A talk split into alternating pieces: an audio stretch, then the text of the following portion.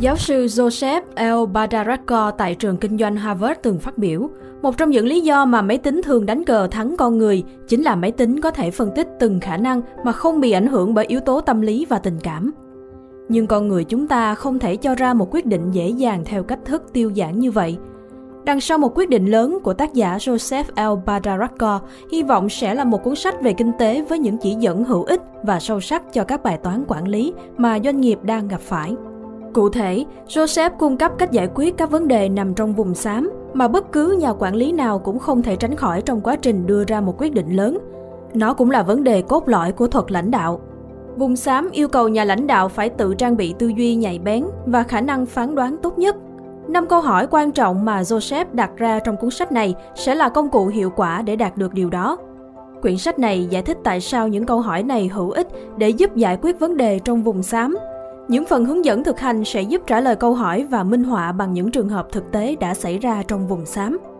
Bạn đừng quá nôn nóng mà bỏ qua bất kỳ câu hỏi nào hoặc chọn một mục yêu thích để đọc trước. Bởi với kết cấu nội dung cuốn sách đang được triển khai, thì cách tiếp cận này sẽ giúp nâng cao khả năng cân nhắc và phán đoán vì các câu hỏi bổ trợ và củng cố lẫn nhau. Bạn sẽ tìm thấy điều gì trong cuốn sách này? Thứ nhất, Tầm nhìn của một nhà quản lý luôn đóng vai trò rất quan trọng và vận may sẽ luôn ưu ái những người có gan lớn. Trong kinh doanh, tồn tại một khái niệm mang tên vùng xám, đó là những vấn đề phức tạp và khó khăn mà các nhà quản lý thường xuyên phải đối mặt. Có một câu chuyện được kể lại ấn tượng bên trong cuốn sách này rằng, vào sinh nhật lần thứ 70 của một vị doanh nhân mang tên Aaron Feuerstein, một đám cháy lớn đã thiêu rụi hoàn toàn nhà xưởng mà ông cất công gây dựng cả sự nghiệp. Đứng trước một vấn đề lớn trong vùng xám, Aaron đã đưa ra một quyết định đầy vĩ đại, đó là xây dựng lại nhà xưởng. Tuy nhiên, tấm lòng cao cả và tận tụy ấy lại đổi trả bằng trái đắng thất bại khi chỉ vài năm sau, nhà máy mới đã phải nộp đơn xin phá sản. Trong bất cứ một tổ chức nào, một đội, một phòng hay cả một công ty, người quản lý luôn đóng một vai trò tối cao và đáng được nể trọng. Trong câu chuyện kể trên, Aaron đã điều khiển mọi thứ theo ý kiến một chiều của trái tim mà quên đi bức họa muôn màu của cuộc sống này.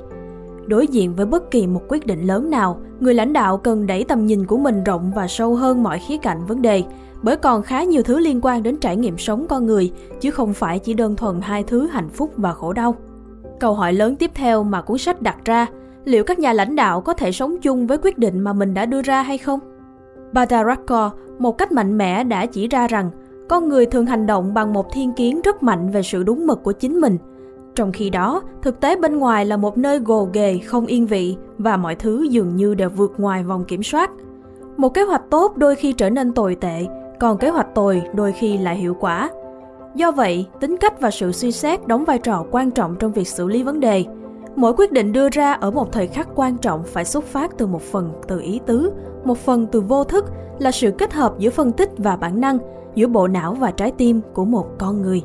Bài học cuối cùng được đúc rút từ cuốn sách. Quản lý thành công cũng được xem là một nghệ thuật nhân văn. Badaracco thông qua vùng nằm kiến thức uyên thâm của mình từ tôn giáo, triết học, những ý tưởng quan trọng trong thuyết tiến hóa, đã lý giải sâu thêm về quan điểm thực dụng có đạo đức. Quản lý là cách sống, chứ không đơn thuần là công việc hay sự nghiệp. Phải đặt giá trị cá nhân vào bối cảnh cộng đồng để tìm ra những chọn lựa phù hợp với lợi ích cộng đồng. Tâm nhạy cảm của một nhà quản lý chính là cánh cửa quý giá để dẫn đường đưa vào thế giới phức tạp của con người. Từ đó đưa ra những suy nghĩ cụ thể, mở rộng và sống động hơn về những hệ quả. Đằng sau một quyết định lớn của tác giả Badaracco có thể sẽ không hề có một lời giải xác đáng nào cho bài toán nặng nề mà doanh nghiệp đang gặp phải, nhưng chắc chắn ý tưởng nằm bên dưới trang sách sẽ khơi dậy một phần nào đó những suy tưởng mới mẻ dành cho các nhà quản lý lãnh đạo.